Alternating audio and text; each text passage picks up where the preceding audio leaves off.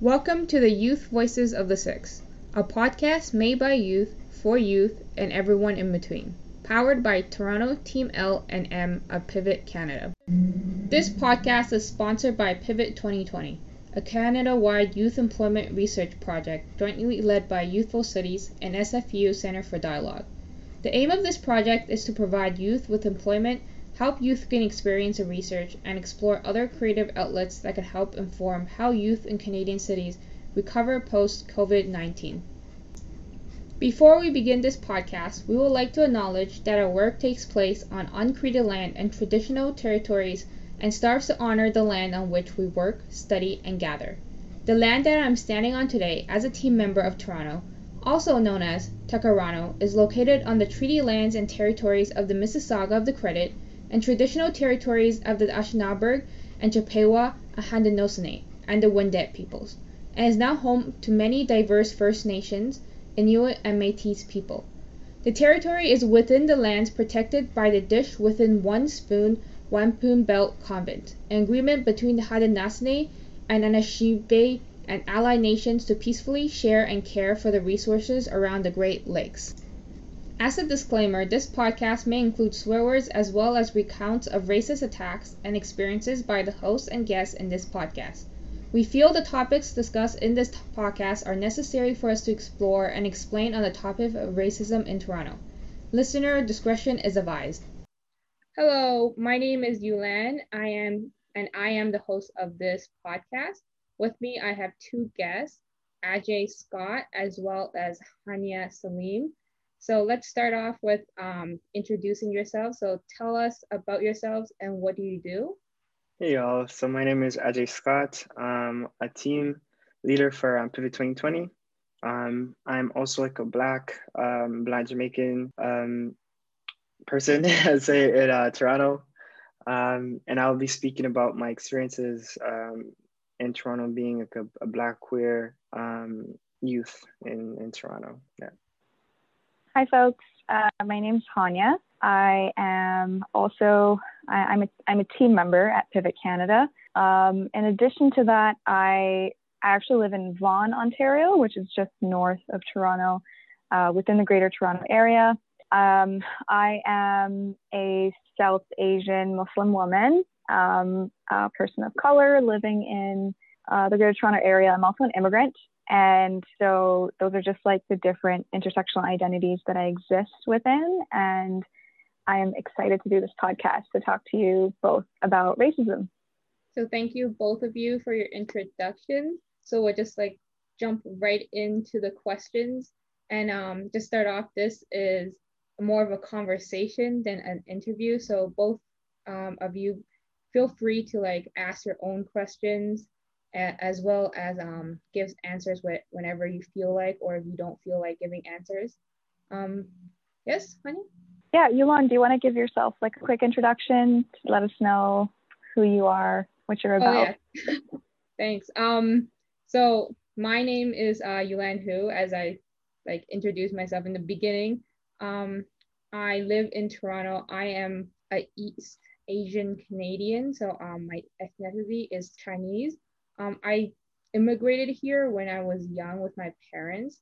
So my experiences would be um, growing up in Toronto as an immigrant as well as a minority. Um, I will be giving my experiences on how I grew up with that.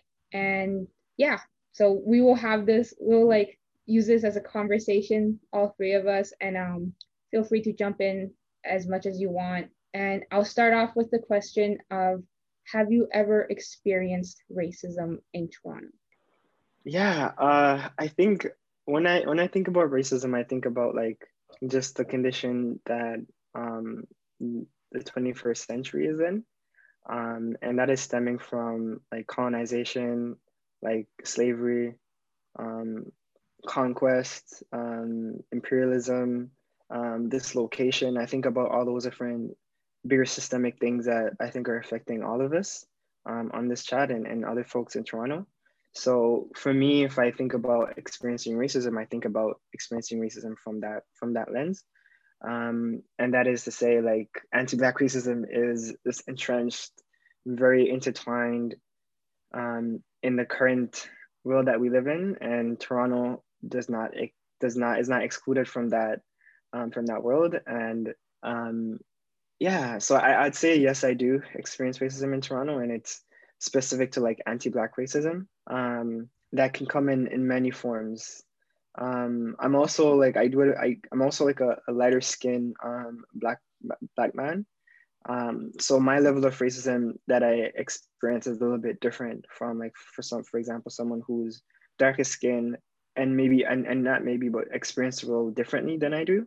So for me, yeah, I, I do experience racism and I, I experience a specific kind of racism, which is anti-blackness, but also unpacking that um I do have like lighter skin privilege. Um, so I experience it differently from other folks. Yeah, um, I'm going to say so I came here when I was five years old with my parents. Um, and that means that I've been through the education system here in Canada in York region. I've lived here pretty much my whole life after that. So um, I think for me, because I live in Vaughan and ever since we immigrated here, I've actually lived in uh, a diaspora of Pakistani Canadian immigrants. Um, I'm from Pakistan. So um, for me, that's been a huge privilege because I've always, at least in my neighborhood, been surrounded by people who look and dress just like me. Um, I wear a hijab, so that's a pretty big deal. Um, and I, I think that's a privilege, but also what that means for me is it, it's very difficult for me to answer this question in like a in a simple way because I think racism is an experience that's so complicated and sometimes hard to recognize at face value. Um, so the short answer to your question is yes. Um, the long answer to your question is because I fall within so many like intersectional identities, like I said in the beginning, like because I'm I'm South Asian, I have like a tan skin tone, um, I wear a hijab. Um, automatically, people assume like what kind of person I, I can be or should be, um, and so the experiences that I've had, there's racism in there, but it's intertwined with different types of oppression and it's intertwined with like sexism, Islamophobia, and more than that. And I think I think if I try to give you examples of racism in my life, I would have to sit here and try to like untie or like open up this braid of like different types of oppression that I've experienced in my in my experiences um, which would take a lot of time to do and it's just hard to think about. So I've had many experiences where I've been treated unfairly, where I've been treated with like discrimination and upfront violence. Um, and there's racism in there, but there's also different forms of oppression in there. And it's like when that happens, the perpetrator doesn't walk up to me and be like, "Hey, like tap me on the shoulder, like, hey, just to let you know, uh, that what I what I just did, that was racism." Like they don't that's not how it works, right? So, um, so yeah, the the answer to your question is yes. Um, I have experienced racism. Uh, I don't live in Toronto. I live in Vaughan, so um, I have experienced racism in both Vaughan and Toronto. Um, and yeah, that's that's the answer to your question. Feel you like when you said that um, people they sometimes come they don't actually express those racism like into your face. So like that micro like you know that micro aggression micro like racism the subtle ways in which like they try to express their racist actions or thoughts. But like let me just give you an example of like how um experience that i had when like during just during this pandemic um on like East Asian racism because of COVID. So like I I remember um uh my parents they're like okay you guys have to wear a mask because there's a pandemic going on. Like this is the early stages of the pandemic where um you know like COVID wasn't taken as seriously because like everyone kind of thought oh it's going to be contained in Asia like you know but like when it got to Toronto um the I would say like um, the East Asian community took it very seriously. and we started beca- um, beginning wearing masks. But for a lot of East Asians, um, and also in my case, I was kind of afraid to wear masks um, because I saw like people look at me differently. Um, like when I was wearing a mask, they would kind of move away from me, right? And um, like I had a disease, and or like they would like um subtly like walk to the other side because I was East Asian and I was wearing a mask. So like this made me feel like um should I even wear a mask? If I wear a mask, would I be discriminated? Would I face racism? Um, there was also a time where I was wearing a mask and this guy comes to me, which was probably um like um macro aggression in this case because he was like directly um spewing his racist thoughts. Basically, he said to me, um, you people don't belong here because of you people. Um, that's why we're dying. And then I I didn't even know what to say to that. Like something like that. Like, how do you respond to like, you know, these racist, like in your face, like um like macro aggressions compared to like microaggressions where you actually don't know if like they're being like racist or not, or just you know, like how what are your thoughts on like um, ma- macro or microaggression in the form of like racism? And before I like I jump into that question, I, I'd like to just like acknowledge that like yeah, like I think COVID has I again like I think the world that we live in is deeply racist and um, it's not it's, it's such a it's, it's such a it's so intertwined with like Canadian culture um, and I want to say like Canadian culture as in um, like white Canadian culture, but um, everyone kind of like ties into like Canadian culture. And just to say like yeah, like I think that, that those like anti-Asian sentiments or anti-Asian racism came in um, as a result of COVID in the sense that like there's this historical um, there's history history behind why um, folks are targeting like like East Asian like Chinese folks um, especially around like disease, which is I think tied to colonization and tied to like um, imperialism, in the sense that like historically, that has just been a thing that like I think European colonizers have put on um, Asian folks because of um, the food that they eat and that just that just that difference in culture. And I think because those things were like hidden for a long time, and COVID nineteen kind of like exacerbated all those experiences, which is has always been a part of Canadian society. And Canada is a very um, hush hush race has a very hush hush racism, where like um, like Henny was um, Henny was saying um, they don't necessarily do it overtly, but they'll do it in very subtle ways, and you sometimes you pick up on it and sometimes you don't pick up on it, but those kind of lead to like those microaggressions that can like just lead to like a bigger like just bigger frustrations, you know? And I and I think that like I'm I experience that that as well. And it's it's yeah, it's a part of like the bigger the bigger system that is very entrenched in in, in a racist culture. And I I want to kind of speak on that. Um, I think Adjei, you're right. Like there are larger systems that kind of trickle down, seep into society, into the individuals individual lives of people. And that's why we have people who are walking around saying these kind of things, doing these kind of things. Um, but like to answer your question, Elon, of like, what do you say to that person? I don't really know if there is anything that you could say at that point that that would be beneficial for that person because if we try to imagine what's going on in that person's head, obviously I'm not speaking from any point of expertise. This is just mm-hmm. my personal opinion. But if I try to like think about the rationality behind why that person is behaving that way, that person has already got a reality that they've constructed.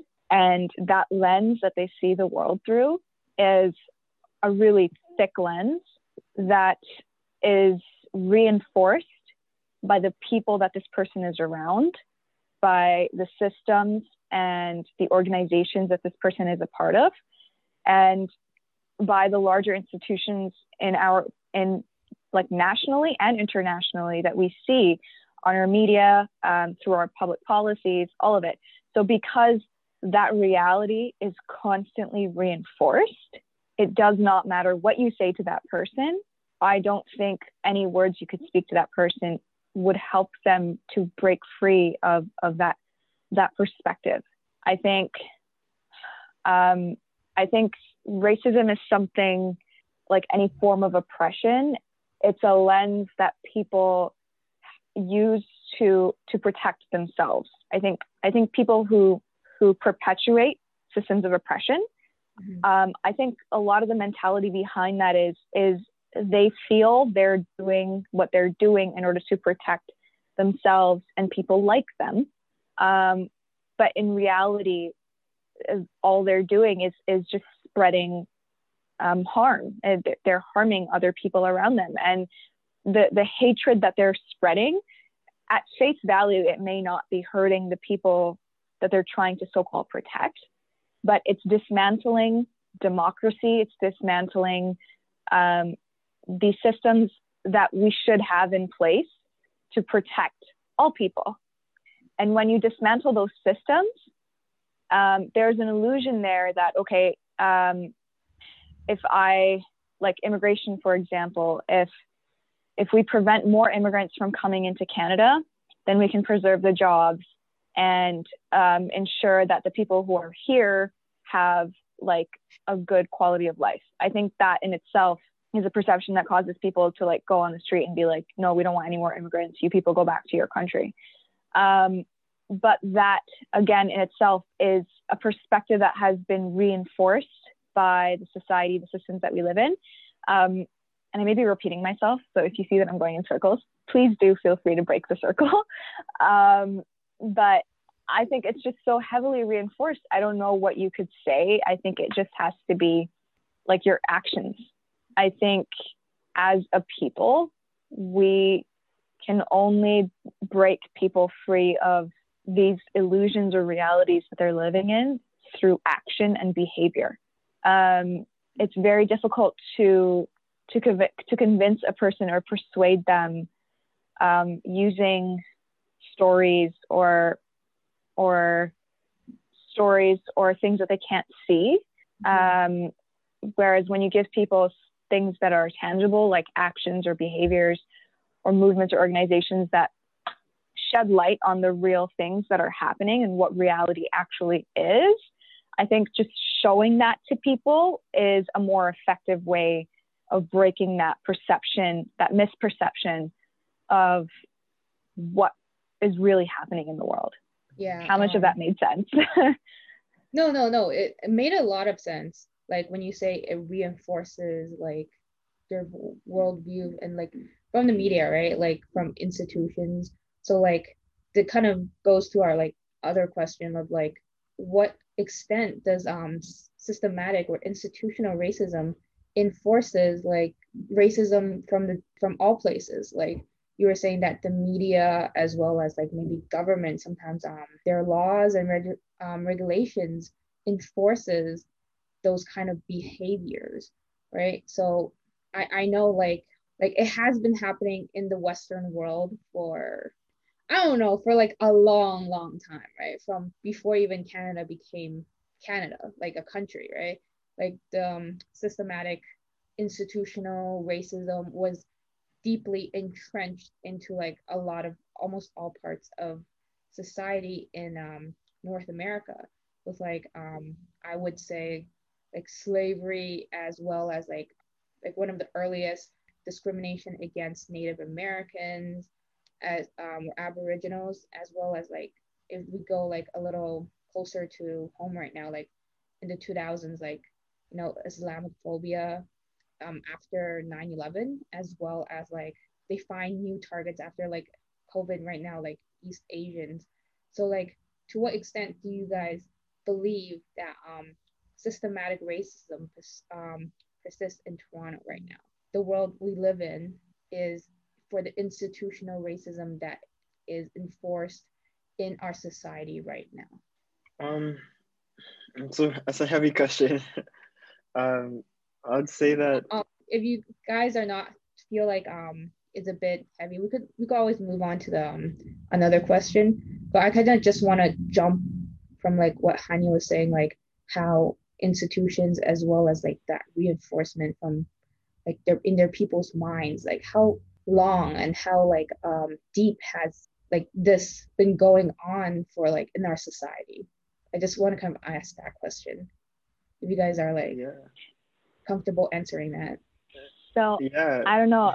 Adjei, do you want to? Because I, I could go on about this, so I want to give you a chance to answer that. Okay, I'll I'll jump in for a little bit. I I think that like that question of how long, like since the first like colonizer stepped on indigenous lands in the West, and the, the first imperialist stepped on other lands in the East, and that's just how it's it's been. And the reason I say that is like colonization. I started off the, the topic of like on racism around centering colonization, conquest, um, imperialism, and dislocation. And Mhm. in post-colonial theory, and a post-colonial, there's no post-colonial context.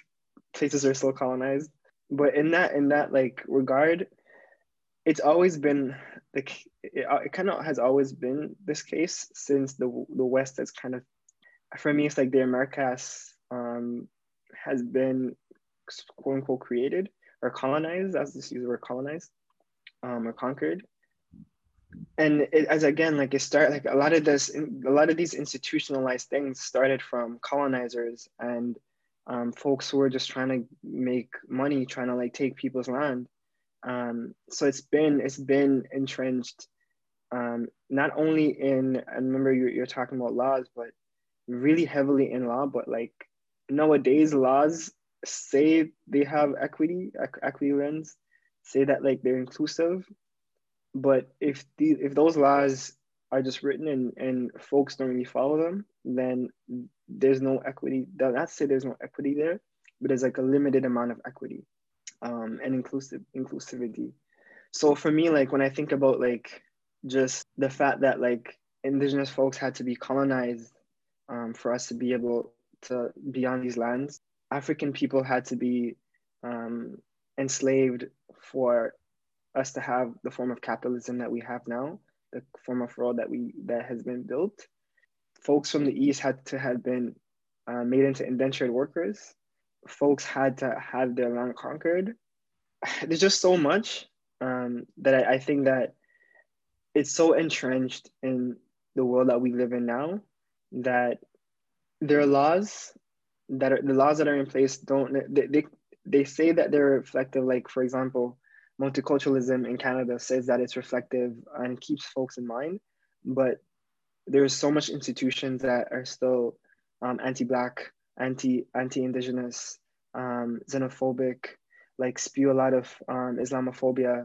Like there's so much, there's still so much oppression like tied into the society that we live in now, like today, that I don't necessarily like think there there, there is an ending or there is a not say there's no ending like that's not hopeful but to say like there the, the start of this goes back so far. And it's it's um it's important to say that like we're kind of moving forward um or moving to a, a, a, a better place. But yeah like it's it's just it's so into deeply intertwined in how canada was created speak going back to speaking to canada how canada was created and how canada is still run are still organized. I remember just before um, just before um, COVID started, um, indigenous folks were losing their, their lands. Um, there's there's the, the the the solidarity say organizing around like Wet'suwet'en and like what folks were experiencing in Wet'suwet'en and just like the colonial government versus like um, indigenous government and versus like the government that it, like the Canadian government put in in place in indigenous communities. So like there's just there's just so much that's been going on. Um, that again like the starting versus it's just it's just a, it's it's just been a part of, of what we've been experiencing for so long. Um, and go speaking to like anti-black racism in, in, in Toronto in Canada. There's so much that's like there's so much over policing of black communities. Black yeah, like I don't even just starting on that is itself is a lot like and speaking to what like Kenya was saying around like not, it's not only in Canada, but it's like we live very close to like America, and not this not to compare racism because that's like that's not right. But can, like American racism affect Canadian racism and vice versa, right? Um, and we see what's been happening in the states, and a lot of that has been happen happening over here with a lot of a lot of police officers who've inflicted violence on Black communities walking free. You know what I'm saying? Like and I, I, get emotional about it, so I don't like talking about it too much. Um, but yeah, like there's just so much. There's just so much, um, and I'll I'll pass it on to to Haniah. Yeah, um, I'm gonna go out on a limb here and say I don't think that it's something that's intertwined in our society. I think it is the basis of our society. I think racism and systems of oppression are the foundation upon which our society stands, North American society, and the kind of tools or or methods that we use to lay this foundation of oppression were colonialism, imperialism, um, globalization have, has amplified those um, like existing systems. I think that I think what Adjei is talking about, you're describing a pain that I think all people feel who exist within the society who do not fall into that main like primary category that the society is designed for. And it's designed it's designed in a way where as a person of color the the further you try to go the more you try to accomplish um, whatever success looks like for you the harder you try to achieve a just, equitable, good quality of life. The society is designed in a way that the more, the harder you try, the more and more obstacles are put in front of you to prevent you from getting there. There are so many, there's so many obstacles in the way. That's only for if you're a person of color. If you add another identity on top of that, you're Muslim or um, any other religious minority, or if you're um, if you're a woman, if you belong to the LGBTQ plus community, if you belong to any other, um, I don't want to say minority, but any other community that is problematized or marginalized, it, it you take those obstacles and just it, it, it gets amplified, it gets multiplied. And you feel like you started to climb, when you started climbing, it was just a hill. But the more you climb, it, it turns into Mount Everest, and you can never reach the top because the further, the higher you go, the higher the altitude, the harder it is to breathe. That's just how it's designed. Um, if I was a white male who was born and raised in Canada, I would be given a really big oxygen tank and like a team of people to help me get up that mountain. But because I'm an immigrant a Pakistani Canadian immigrant Muslim woman of color who wears a hijab, I get nothing, right? And I have to I have to purchase my equipment myself. I'm going really far in this metaphor, but I'm I'm trying to, and I think it's a good metaphor to make that point where I have to get all the resources myself. I have to set up everything myself and then climb that mountain myself as well. And doing the physical work there is difficult enough there's so much emotional labor that goes into that and there's psychological trauma that I have to work through at the same time because I know that I'm doing all of this work. My parents had to make an even greater sacrifice to get me to this place so that I would be able to have the re- access to the resources that I have. And I'm going to have to make a really big sacrifice so that the generations that come after me can have a bit of an easier life. And this is going to be passed down from generations the same way it was passed down to me from previous generations. And so there's an intergenerational trauma. There's the trauma I accumulate in my own life. And then there's the trauma that I anticipate that the people who will come after me will accumulate in their life.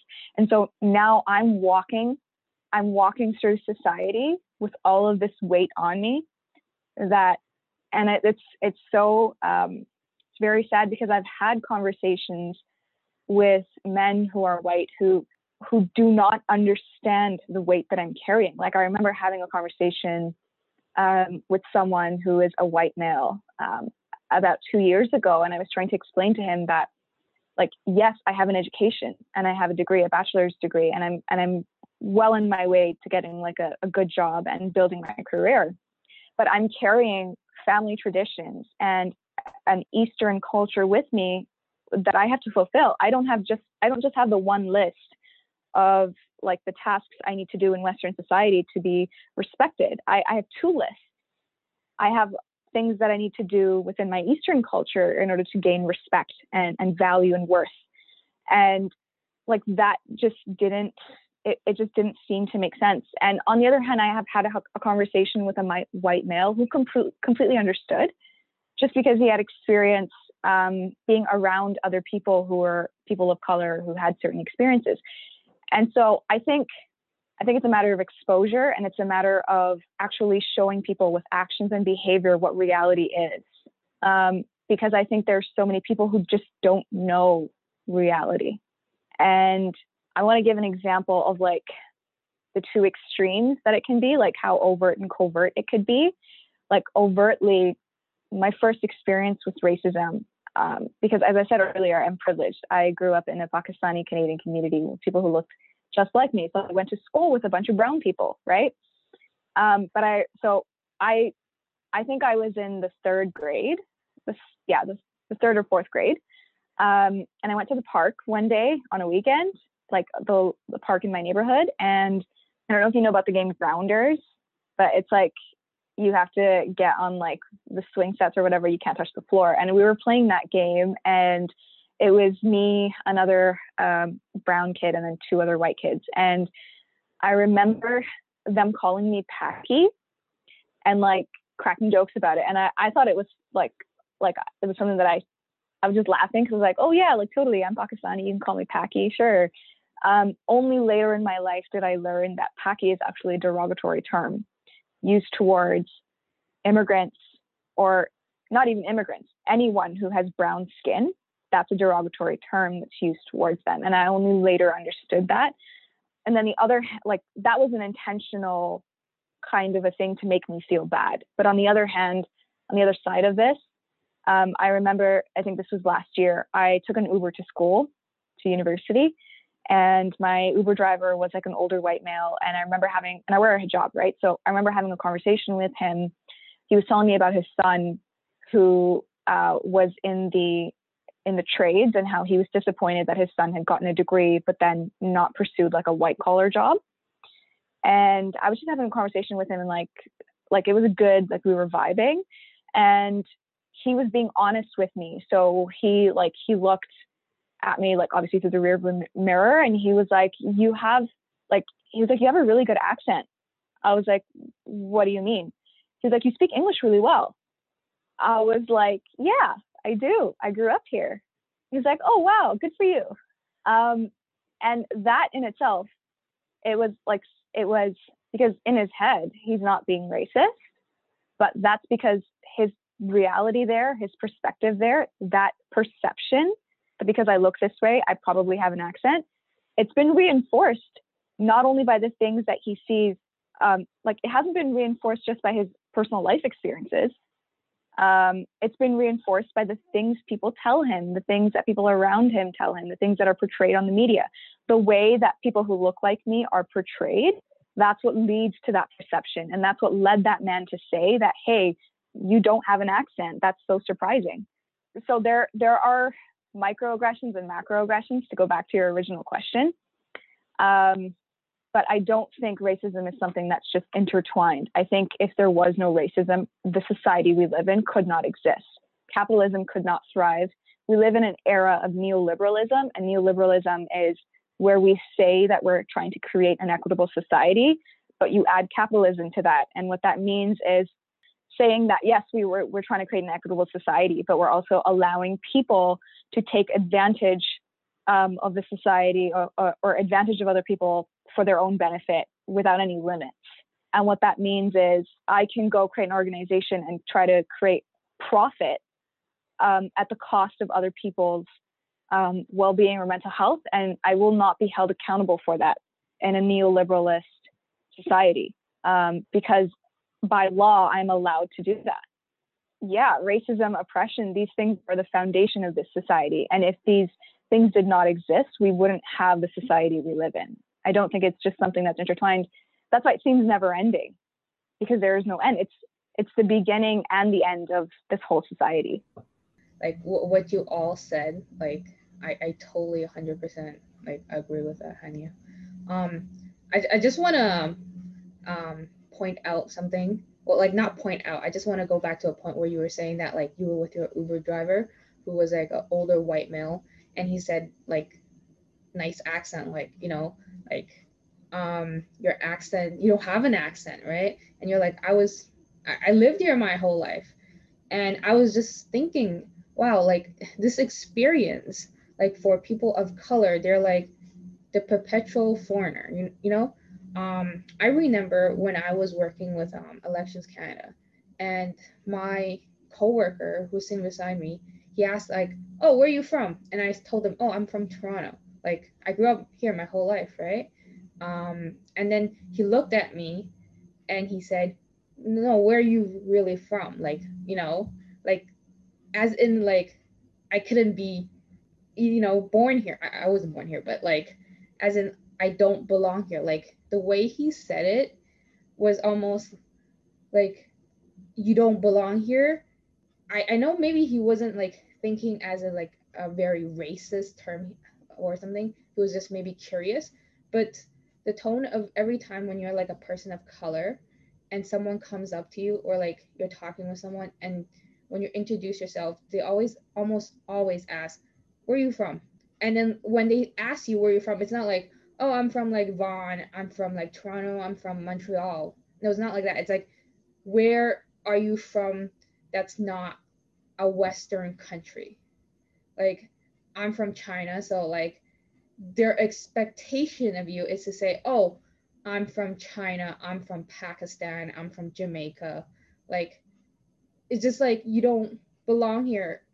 And I, I don't know, like, how this has been perpetuated but like most of the people who ask me that, well, like not even most, like almost all the people who ask me that are people are like white people.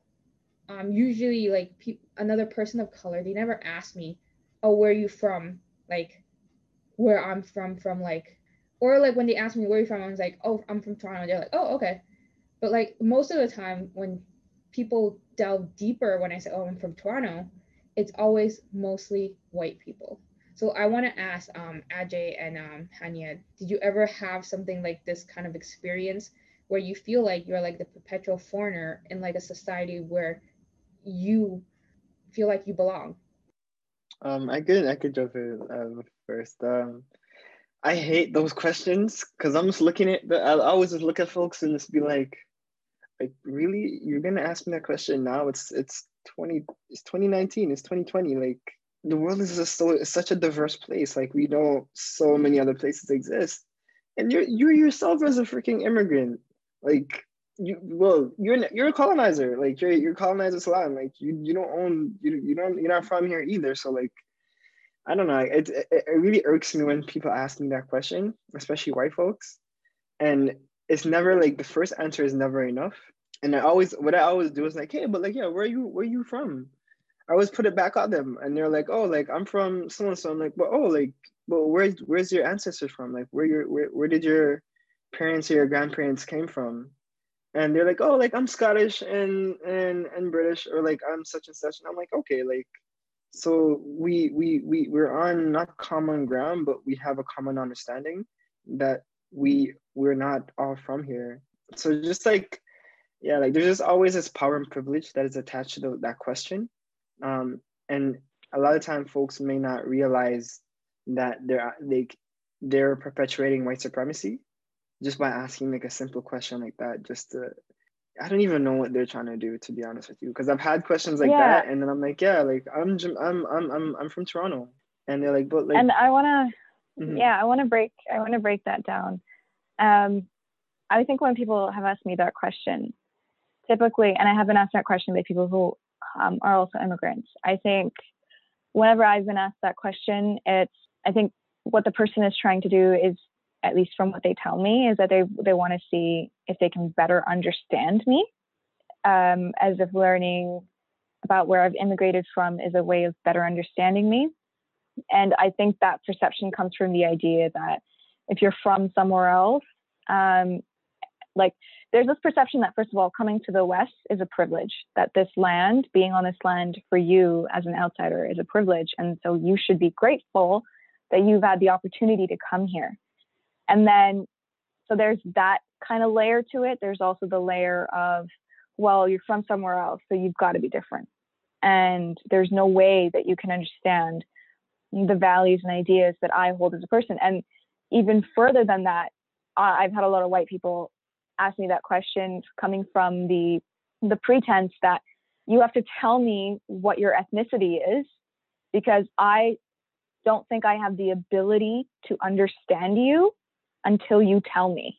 And that I think pin, trying to pinpoint the problem, I think that is the problem is this um, kind of presumption that spell out for you exactly who I am and exactly the society, the culture, the religion I prescribe to, so that you can call on those stereotypes to understand who I am rather than taking the time to get to know me to develop a perception of who I am based on my reality and my actions rather than on the stereotypes you have associated with those identities. And I've unfortunately come across instance, instances um, with people who are white and also people of color who who ask me this question coming from the assumption that they don't have the ability to understand. And that is a problem because that alienates me as a person so much because it, it sends the message that you are so foreign you are so different that there's no way for me to comprehend who you are and what you're doing and why you're doing it unless you translate that to me in my language. And i think that's why this question creates so much anger inside of me, at least, um, because it, it seems like a harmless question, but it's perpetuating that alienation, even for people who are born here. Like I, I know people who've been born and raised first and second generation, sometimes even third generation, who are asked this question and then have to stand there and justify who they are and translate it into the English language because they're now being put in a position where it's like if you don't tell me then there's no way for me to comprehend you. That's problematic. I think that's why it's a problem. I have a, a question just to like ask like ask Silan and um Haniah. um i find that like sometimes when and this is the difference like when younger people like sometimes when younger people ask that question like if they're younger i feel like there's a little bit of leeway for me. Um because i like for me i like sometimes asking that question because it helps me understand like just the diversity. I'm like, yo, like, oh shoot, like you're from you're from Pakistan. Okay, like what is that? Like what is that like what is that experience like? Um, especially being growing up in Toronto and like how does that how does that intersection kind of inf- inform your your your understanding of being in Toronto? And I bring that up because like I remember um, there's a book by Dionne Brand called called um, I think it's called A Long Way Gone. Is it that one? Um, I think it's called A Long Way Gone and it's basically talking about like this youth in Toronto and how they um kind of how like just the, the mixture of like youth culture um in Toronto. And and sometimes I find like for younger people I find that like there's like a there's like a a pride um and like I don't know like just more of like a, a what's the word I'm looking for? It's just it's it's when you have like a lot of different um people in your community from like all over the world like folks find pride in in that experience um, in Toronto, and I don't I don't know like if that's like exotifying folks or if it's like problematic in itself. But I find that like sometimes younger folks, younger, younger people of color, I don't I can't speak for white folks, um, and I'll speak for like just like myself as a as a black um, a black person. Is and I'm also like I came here in 2010 so I've only been here for the past 20 years to 10 years but I find that like for me coming from Jamaica, um, a, a very like like the countryside of Jamaica coming to Toronto was a really dope experience because I was I was experiencing people um, and cultures from so many different parts of the world. Where in my in my like Jamaican community, like most of the tourists or people I I, I was um, I encountered encountered were white folks who came to like came on vacation, right? That's that's most of what I, I experienced. So for me, coming to Toronto, and this experience is like, yo, there's so much different culture. There's so much groups of like a different um, group of people and community. Um, for me, was such a, a dope experience that like I'm always interested in like connecting with someone who's different from me because I love like understanding um, who they are. Like this, like to, to, to touch on what Haniah is saying, is like not they're not say like yo, I'm trying to understand you because you're you're so much different from me, but like I I'm trying to understand you, or understand not say understanding, but I I more so say connect with you, because um there's just so much there's so much like of who you are, and so much I can I can learn from you yeah, I don't know if that makes sense. I feel like I'm rambling because I'm getting excited. Like I feel like a little no, child makes... when I first came here. no, it makes perfect sense. I think what you're touching on is so I, I think multiculturalism is a double-edged sword. Um, the reason I say that is multiculturalism is a wonderful thing because I'm now able to gain exposure to cultures and backgrounds and traditions of from all over the world and that exposure is so beneficial because it's going to expand my worldview. It's going to give me a better sense of reality and it's going to help me develop a more inclusive, equitable understanding of the world. At the same time, when you have people of different ethnicities, different backgrounds, different cultures living within the same space, it goes back to that pretense that if you're from the same background as I am, I can understand you better. And so people from the same backgrounds try to stay together. And that's why even in Toronto, you'll see that we have different areas of the city that you like it's well known for a particular culture or a particular diaspora. So with multiculturalism, you have people who are well aware of different types of cultures, but within that uh, type of existence, you also have people clumping together into groups, and now you have a divided city. You have a city that's compartmentalized into the different diasporas or the different um, cultures. So, and sometimes those categories, those those compartments are like they have strict borders. Sometimes they're not very permeable, and other times they are very open. But that's what I mean when I say that multiculturalism is a double-edged sword because it, it allows you exposure to um, a larger array variety of, of experiences, cultures, backgrounds, which will develop your your worldview, but it also forces you to try to hold on to your own identity and solidify it so you don't lose yourself.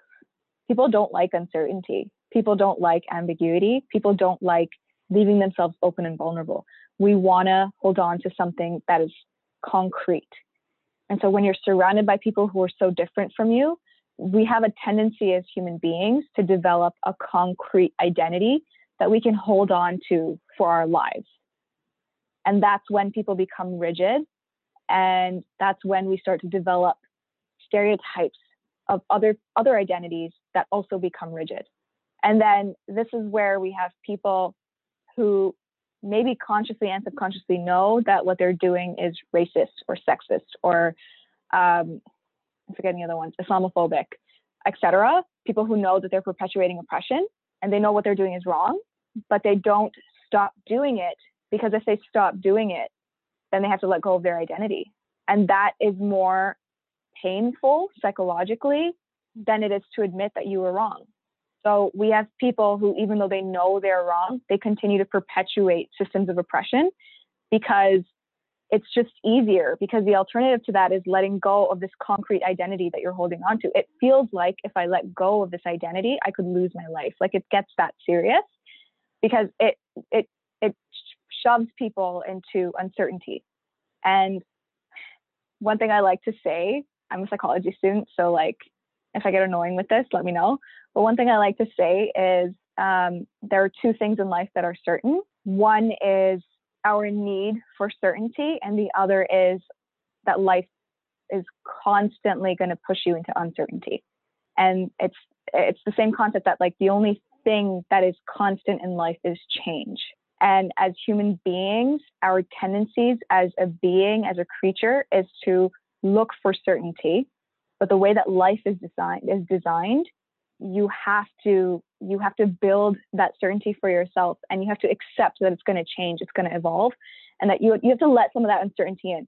And I think the people who are really resilient, who've really developed their emotional intelligence, who are mentally mentally resilient, are people who have completely accepted uncertainty and are and are completely confident in their identity, especially when like everything is up for grabs and you don't know what reality really is. I think that is like a level of existence that's very difficult to achieve, but also allows you to live through life very well. Um, I don't on this tangent, um, but I think that should answer your question. Yeah, um, beautiful answer, Haniah. Um, I just want to like give my little answer to um Adjei um question.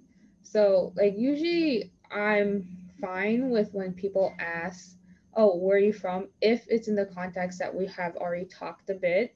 Um, usually I am very I, I am annoyed by people who like as soon as I meet you, you're like, "Where are you from?" Like, oh, we say hello, name and like you know and then as soon as they say that they're like oh where are you from um to me i kind of feel like that's um you maybe like some people maybe just want to like get an understanding of you as like your cultural identity or something but um most of the time i feel like people who ask where you from like a lot of time like um, people of color they um, for me personally, they only ask after a certain like we have a certain um, time of conversation. So like we're like, oh hello, and then like after we speak a bit, and, then, and maybe I mention, oh like um, you know like something about my culture or like my race, and then they're like, oh where are you from? Just to get like um you know better picture of like my context, right? But like the thing I'm kind of irked about is as soon as I meet you, you ask me where I'm from. That kind of just feels like that you think I am like a foreigner. Like I'm not a like I'm going back to the um, when I was working at Canadian um, elections. So like when you work at Canadian elections, right? Um, you need to be a Canadian citizen. So all, everyone who works there, like during the elections, needs to be a Canadian citizen. So um, my coworker as soon as I like, you know, introduced myself, he asked me where I'm from. I feel like, okay, you know, I'm a Canadian citizen. I know you're a Canadian citizen. We're like, we're all Canadian citizens here. So why are you, as soon as I greet you, you ask me where I'm from? You know what I mean? Like, yeah, that's not in a place where they're curious about, um, oh, you as a person, like Haniah said, you as a person, but like they're more so think of you as oh like maybe subconsciously maybe they actually don't ex- like um actually was trying to be kind of racist but as soon as you greet me and you ask me where i'm from that kind of makes it look like that you don't think i belong here. You know what i mean? Yeah i think it's also a shortcut right? If i meet you and i see that you're a person of color asking you where you're from, knowing that you're a Canadian citizen, asking you where you're from is a shortcut. It's if you because if you tell me where you're from, you're where you're like that question of where are you actually from. If you give me a place that's different from here, then I can apply those stereotypes to you as a person. And now I don't have to put in the energy to get to know you. It's a shortcut, right? So it's like it's conserving the energy that I'm going to use to get to know who you are by applying those stereotypes. And that is that's a, that's oppression because now I've kind of made this decision subconsciously that you're not worth getting to know, that you are not someone I'm going to take seriously as a person because like why do we why do we want to get like as human beings when I socially interact with people, the reason I want to get to know someone is to see if I have any values that overlap with that person, if this person could um, contribute positively to my life in some way. And when I ask you that question of like, okay, where are you from? Where are you actually from? I've acted on the assumption that you have nothing positive you're going to contribute to my life. And there's nothing that I can gain from getting to know you. Therefore, I'm going to take a shortcut and ask you where you're from so I can apply those stereotypes and not have to so called waste my energy trying to get to know you. So you're already put into a category of being like a subclass citizen and you're not on the same playing field as other people who are not people of color. You're not given that same like value. You're not worth getting to know. I think that that's why it feels like you're a foreigner because they're they're automatically um, you're automatically subconsciously being treated like you're not worth um, getting to know. You're not worth forming an identity. You're not even you're not even given the chance to to make a first impression on someone. It's already made for you. You're expected to to um, kind of carry a card with you that says what you are. I read this book called The Writing on My Forehead, and I think the the title of that book in itself is so powerful. It explains exactly what that experience is like. It's like there is writing on my forehead that says who I should be. And for me, I wear a hijab and I know I've reiterated that a couple times, but that is like the first thing you see when I walk into a room. And that is the first thing or the primary thing that has been used to oppress me in this society. Right. I I have been approached by multiple people on the subway questioning why I wear a hijab, sometimes in, in a curious way, sometimes in a violent way. I've had people who told me I have no right to wear a hijab because I don't speak Arabic, right? Like all kinds of things. Um, I once walked into um, like a wings place that was also a bar, and there was a man there who was again saying that like like I should either choose to wear it or not be here, or sorry, choose to wear it or like and stay out, or um, if I'm gonna wear it, then I can't be in here, like that kind of thing. Um, and he was very drunk, so like the bartender was apologizing and everything, but this is what I mean, like you're not given a chance to to register what your character or who you are as a person um, you're walking around with writing on your forehead and anywhere you walk in that's the impression that people take. They don't want an impression from you. They don't want to hear you. Even if you speak they don't want to listen um, because it means i'm going to spend energy and i've already decided that i don't that there's nothing you can contribute to my life so i don't want to get to know you. And that decision is typically subconscious. I know we're like nearing the end, but I want to also bring up that like I am saying all of these things now after having like to getting an education. I, I'm privileged in that I have an education. I have a roof over my head. I have I have access to all the resources that I need to live out a good quality of life. And I'm sitting here and I'm saying all of these things with a lot of privileges.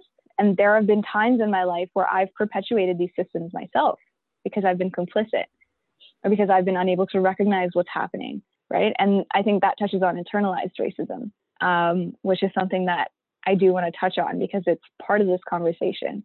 When you exist in a society, you're perpetuating that racism that it's built on. Might I just add like internalize white supremacy as, as another word um, to, yeah. to, to pair with like internalized racism because I feel like a lot of these things stem from like white supremacy and they're perpetuated like for example we, you, you speak to about like the different uh, different intersections and I, i'm really grateful that you brought that point up because you, you spoke to like your experience as like a, um, a pakistani muslim woman and just like how that experience is different from someone who's um, um, might be like arabic you know what i'm saying? And, and i think it's important to like yeah like just like make those distinctions because and also make the distinction that like we do perpetuate racism ourselves so that's something i've been thinking about because we've been speaking about like a lot, a lot of like white folks have been doing this. But like communities and people of color like perpetuate racism. Like i know for sure like when i when i when i a few years years ago a few years ago and sometimes even now like i have racist thoughts and i'm like shit like am i racist?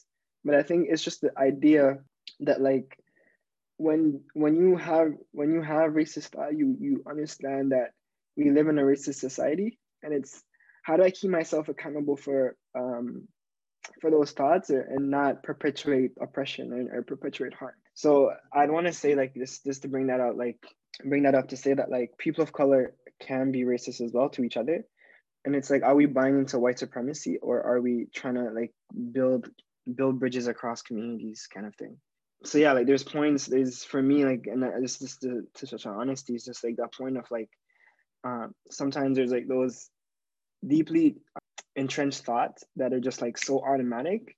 And for me like i catch them and i'm like yo shit like that was racist or that was sexist or that was homophobic right? As an and i'm i'm, I'm queer and i can still like i'd say i, I still experience experience those thoughts.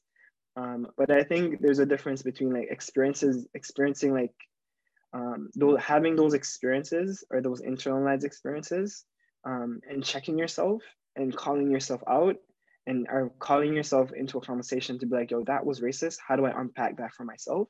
Rather than like someone who's just gonna be overtly, um, that's it. I don't, let me just say if I'm, I'm framing this right, because I can, like, th- there's there's borders, you know. But I, what I'm trying to say is like, how do we keep ourselves accountable? You know, like on an individual level, because we know the systems are out there that perpet- perpetuate these these perpetuate racism um, and it's as as Haniah has mentioned, like it's it's the foundation from which like Canada is built, foundation which from which like a lot of countries have been built, a lot of Western countries. How do we keep ourselves accountable? Is something that I always go back to, um, and it comes from um, this DB Young uh, quote, and it's like systems are great, systems are grand, but systems are made up of people, and I always not I'm not not to um, say like yo if put it on an individual all the time because we are part of a system and we are influenced by that system. But to know that like i have choice. Um, i have a choice in how i move and how i operate um, and in how i engage with people is is important to know to to, to kind of like regain my power in that sense to say that like i'm not going to say i'm being racist because um, my friend is being racist or my family is being racist um, I think I have an obligation to myself to understand the folks that I'm, I'm, I'm around, um, understand myself, and move accordingly, um, not from like a racist or like oppressive space, but more so from curiosity, um, a more loving curiosity, if that makes sense. And yeah, I always like, how do I hold myself accountable? Because like, I, I know that like the system I, I grew up in, like the family I grew up in, have racist tendency, and it's how do I how do I keep them accountable? How do I keep myself accountable? um, and how do I move in the world trying to be less oppressive and less harmful if I'm make, if I don't know if I'm making if I'm making sense. Um, and I'll pass it back to either Haniah or you're always making sense. Why do you doubt it? um, I want to speak to one thing you said there. Um, that thought that you mentioned of like, oh my God, am I being racist? Uh, I think that fear is a fear that like most I, I don't want to say most, but I think a lot of us carry as people of color or just anyone of like being labeled as someone who is racist or sexist or uh, misogynist or homophobic or Islamophobic, all of those those terms that we're we're so afraid of. And I think this fear that we have is what creates a stigma around having these conversations. I'm going to be honest with you, like before coming here, I was kind of scared of like, okay, like how far in detail should I go? Like, I need to make sure I'm talking in like a politically correct way. Um, and I think it's because there's so much fear that's there's so much fear that's just been perpetuated um, in this society, uh, like around being different, and that's why I think that's why internalized racism is a thing. Like, what I mean by that is, um, I'll give you an example. Um, so I mentioned that I, I grew up in a neighborhood that's mostly Pakistani immigrants. And so I went to school with a lot of first, sex, first and second generation uh, and immigrant um, brown kids um, from both like like different Asian countries, not just Pakistan. But I remember that like there were only a handful of white people in our school. And even within my own race, even within like Pakistani or brown people or South Asian people, there was there was like uh like the males would be racist towards the females, like giving favor to the lighter skinned folks over the darker skinned folks, even though you're dark skinned yourself. Like, do you know what I'm trying to get at? Like, it was automatically assumed that like the the white or the Latina or I'm just trying to remember the East Asian or or other um, like women that were and there were only a handful in my school um, that were there had like more value associated with what they had to say, with what they were doing, with what they would wear, just because um, they looked the way that they looked the way that like other Canadian folks look. Do you know what I mean? Um, whereas with all the brown people that I went to school with, it was kind of like, okay, you're a brown person. You're the same as every other immigrant brown person here. Um, I'm going to give you less value and less worth because I know that you have to still do all of the work um, to get to the point that these other people are at. Um, and so I've experienced that from people of my own race. And I've also kind of perpetuated these things, right? Like I have, I was student council president in my high school, but I still felt anytime I took the stage that I didn't have the right to be there. I felt like I was an imposter, right? Um, I felt like I had to go out of my way and come up with a personality that was a performance in order to get the attention and the respect of my peers. And that took a toll on me. I didn't have an easy time as a student council president. You can ask anyone who went to high school with me. In my senior year, it was a, I was having a very difficult time. And it was because I was in a position that directly contradicted all the things I had been told my entire life that I could and could not do. I was told my whole life that I could not be in a position of power like that and in a leadership position by myself, like leading the organization and be able to fulfill my duties responsibly. I was told that I would have to choose between um, my grades and my my extracurriculars uh, because one would fall.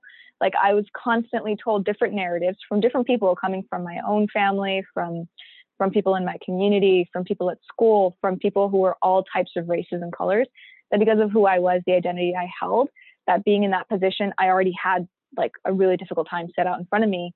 Whereas even if you take someone who's the exact same ethnicity and religion and culture as me, but he's male, if he were in that position, it's automatically assumed that he would have an easier time. So I had that narrative in my head that I wasn't good enough or that I was not going to be able to do this easily. And just because of that narrative, I created obstacles for myself. I didn't speak up when I should have spoken up. I felt like I didn't have the right to speak up. Um, I I kind of was walking on eggshells the whole time, and like I received negative feedback for that too. I had um, a teacher once who basically told me that that everything that was wrong um, with my grade, my, that senior grade, was a reflection of who I was as a person. That like I didn't have the ability to lead, um, and that's why that's why like everything was going wrong. And this teacher was a person of color, right? And so when you're surrounded by um, people who are perpetuating oppression, knowing that the person perpetuating it is also is also a victim of that oppression, it's so confusing because you're like, like what am I doing? Like how am I should I even be doing like there's so much doubt that gets put into you that in addition to all the obstacles you have ahead of you, all the emotional, physical, and psychological labor that you have to do, you're now doubting if if you have the ability to do that. And a lot of times I in my psychology courses in school, like they talk about the fixed versus the growth mindset and how you can do all of this work to like develop a growth mindset and all of that. And I've come to understand that throughout my life, my position on those things, it has been a direct result of my experiences as a person of color. Um, anytime I've had a fixed mindset, it's because I have been led to believe by all of these different layers um, of people, systems, societies, organizations that I'm incapable of certain things that I intuitively knew I was capable of. Yeah, I went on a really long rant there. Um, no, no, but, like that, that was so insightful, man. that was I was just like listening. I was just like, yes, say say it, sister. like, you know, yeah. like oh my god, like a lot of what you said, I think, um, is also what a lot of us were also thinking about. But like, you know, we just don't have, we we just don't say it, like or express it as beautifully as you. Um, I, I just want to get my little point saying that like um about internalized racism. I, I just remember like I don't know like if Haniah like have experienced this of the model minority of like Asians being the model minority. I just remembered it was like when I was young, I had to get like a good grade. This is this um perpetuated all the way till like university. Absolutely. And, yeah. Um, Absolutely. For high school, it was always, oh, you're Asian, so you have to have a good grade. You have to be good at math. Like you have to have like 80s and above. And it was true for a lot of people in my school, a lot of um, Asians in my school. It doesn't matter if you're East Asian or you're South Asian.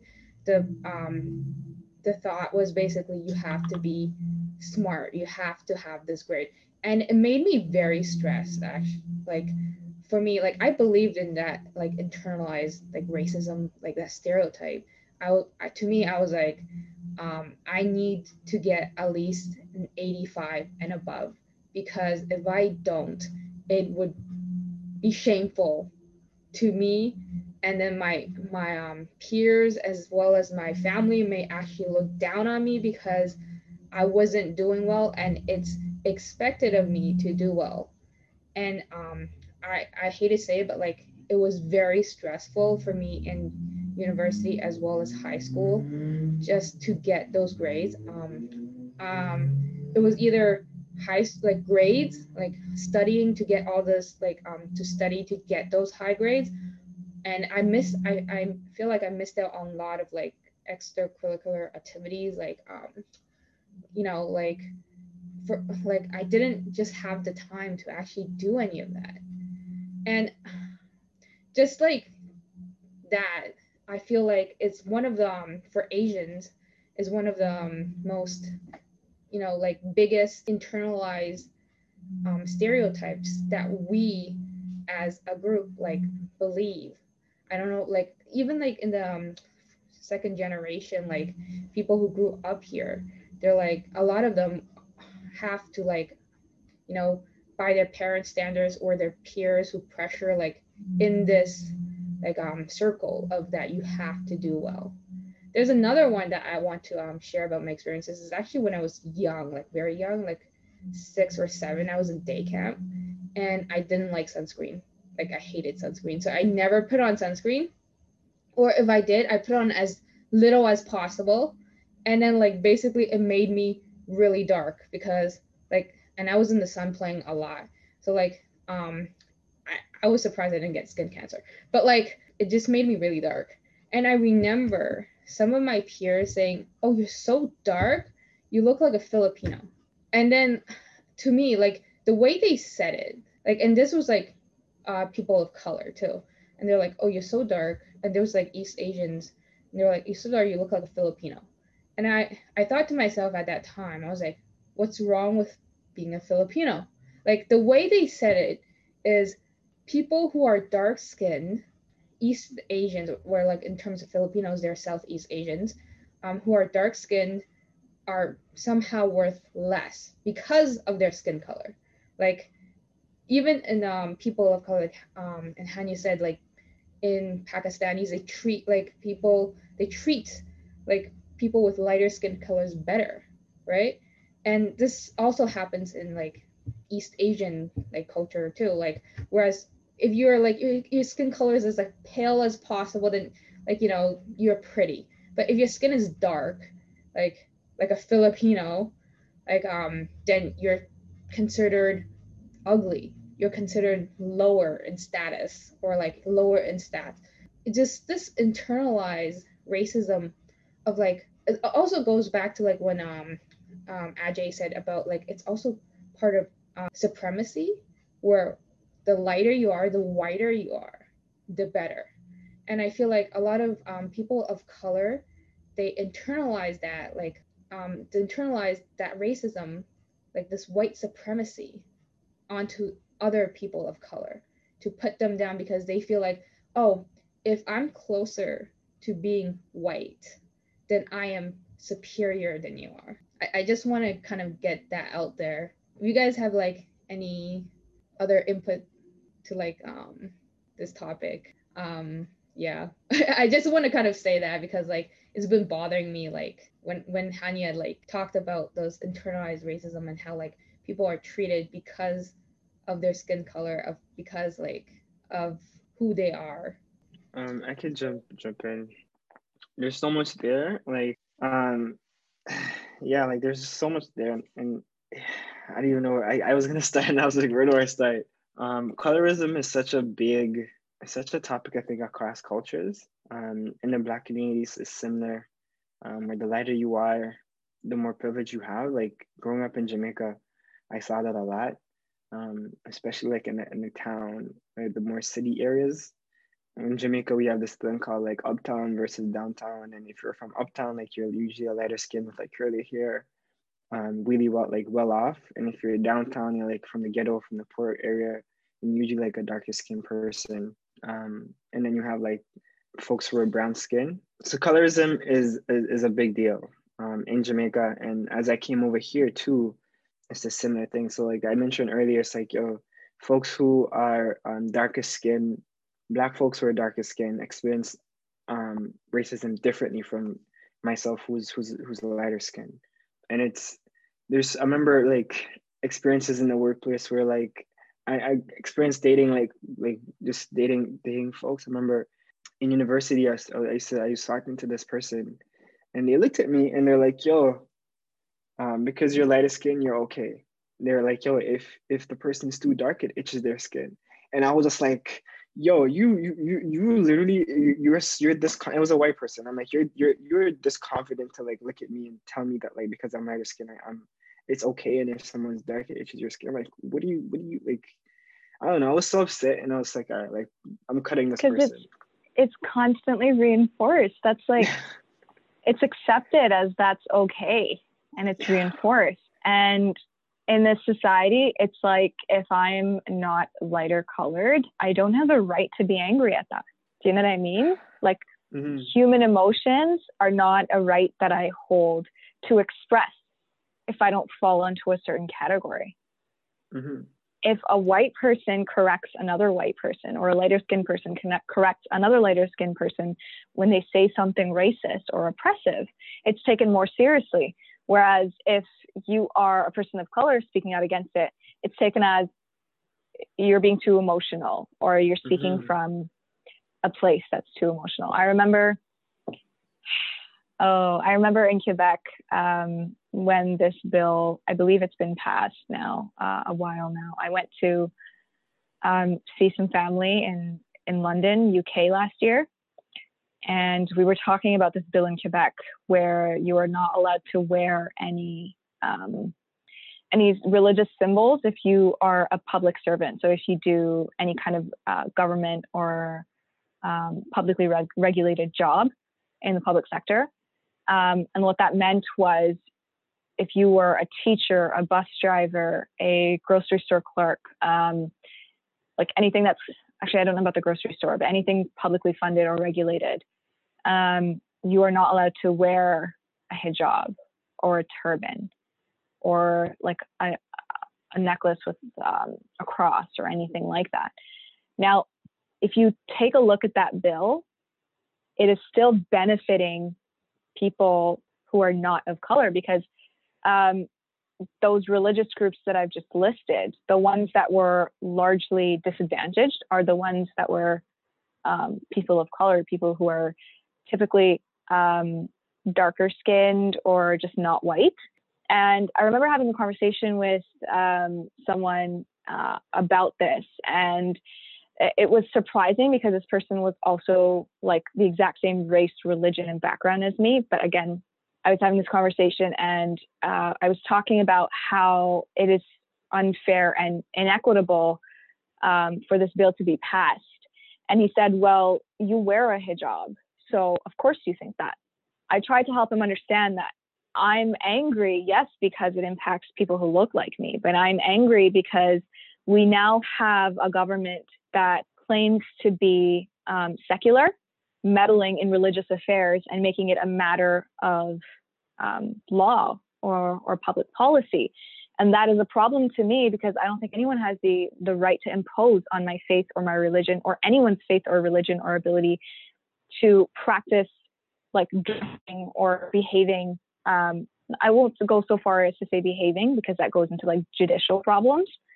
But anyone who's telling me that like I can and cannot dress a certain way, try to explain to him that like I would have the same problem if you told me that um, women were no longer allowed to wear like um, like a bikini or something at a beach. I would have the same problem because you're now imposing on my right or on anyone's right to like to how they're going to express themselves, what they're going to wear, and that's a problem. It's a human rights problem.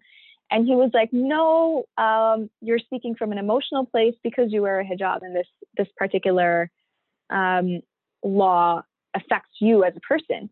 And I think what I'm trying, the point I'm trying to make is we act like um, as human beings, we have the ability to completely separate ourselves from our experiences or our biases or our subjectivity and somehow act as like objective people who are always super righteous because we're making an, an effort to be objective.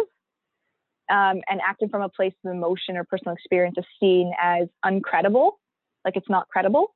Um, but then it's that idea in itself is flawed. It's also what I'm going to go off again on a tangent, but it's also what science is based off of, right? We give credibility to things that you can put a number on, that you can measure with a scale. Um, and we do not give credibility to things that are abstract or emotional. Um, and that's why, again, you see psychology as a field that's sidelined compared to biology, right? Because biology is tangible, psychology is abstract. And so it goes back to things that, it goes back to colonialism because things that are tangible can be controlled. And where, where you have fields like biology or things like laws where you're controlling how people behave and, and what they wear.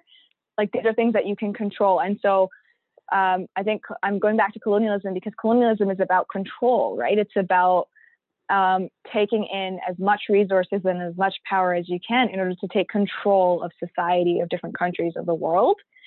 Um, that's like that creates a power imbalance, and that's that's what I mean when I say that our societies are built off of systems of oppression because if there was no oppression, our society wouldn't exist, colonialism wouldn't exist.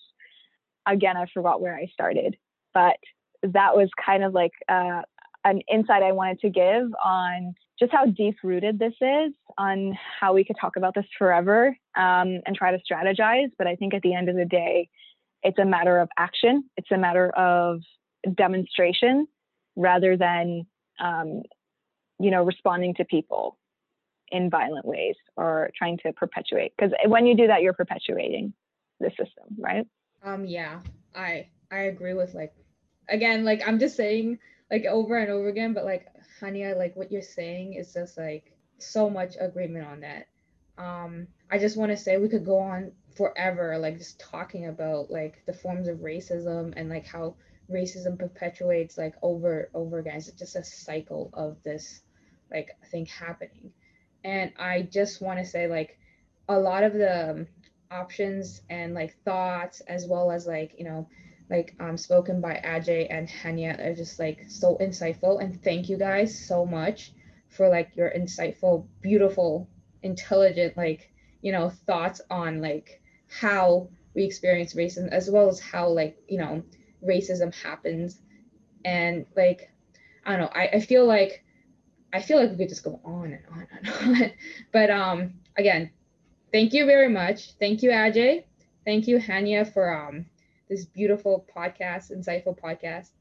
And um i wish you guys a happy happy day. Thank you. Thank you to Adjei and Haniah for sharing their insightful thoughts as well as their experiences on racism in this podcast. This is the first podcast out of two podcasts on the topic of racism. On the second podcast, we will be interviewing Mitch and Gloria on their experiences on racism as well as their thoughts on the topic. Please stay tuned for the second podcast. And thank you for listening.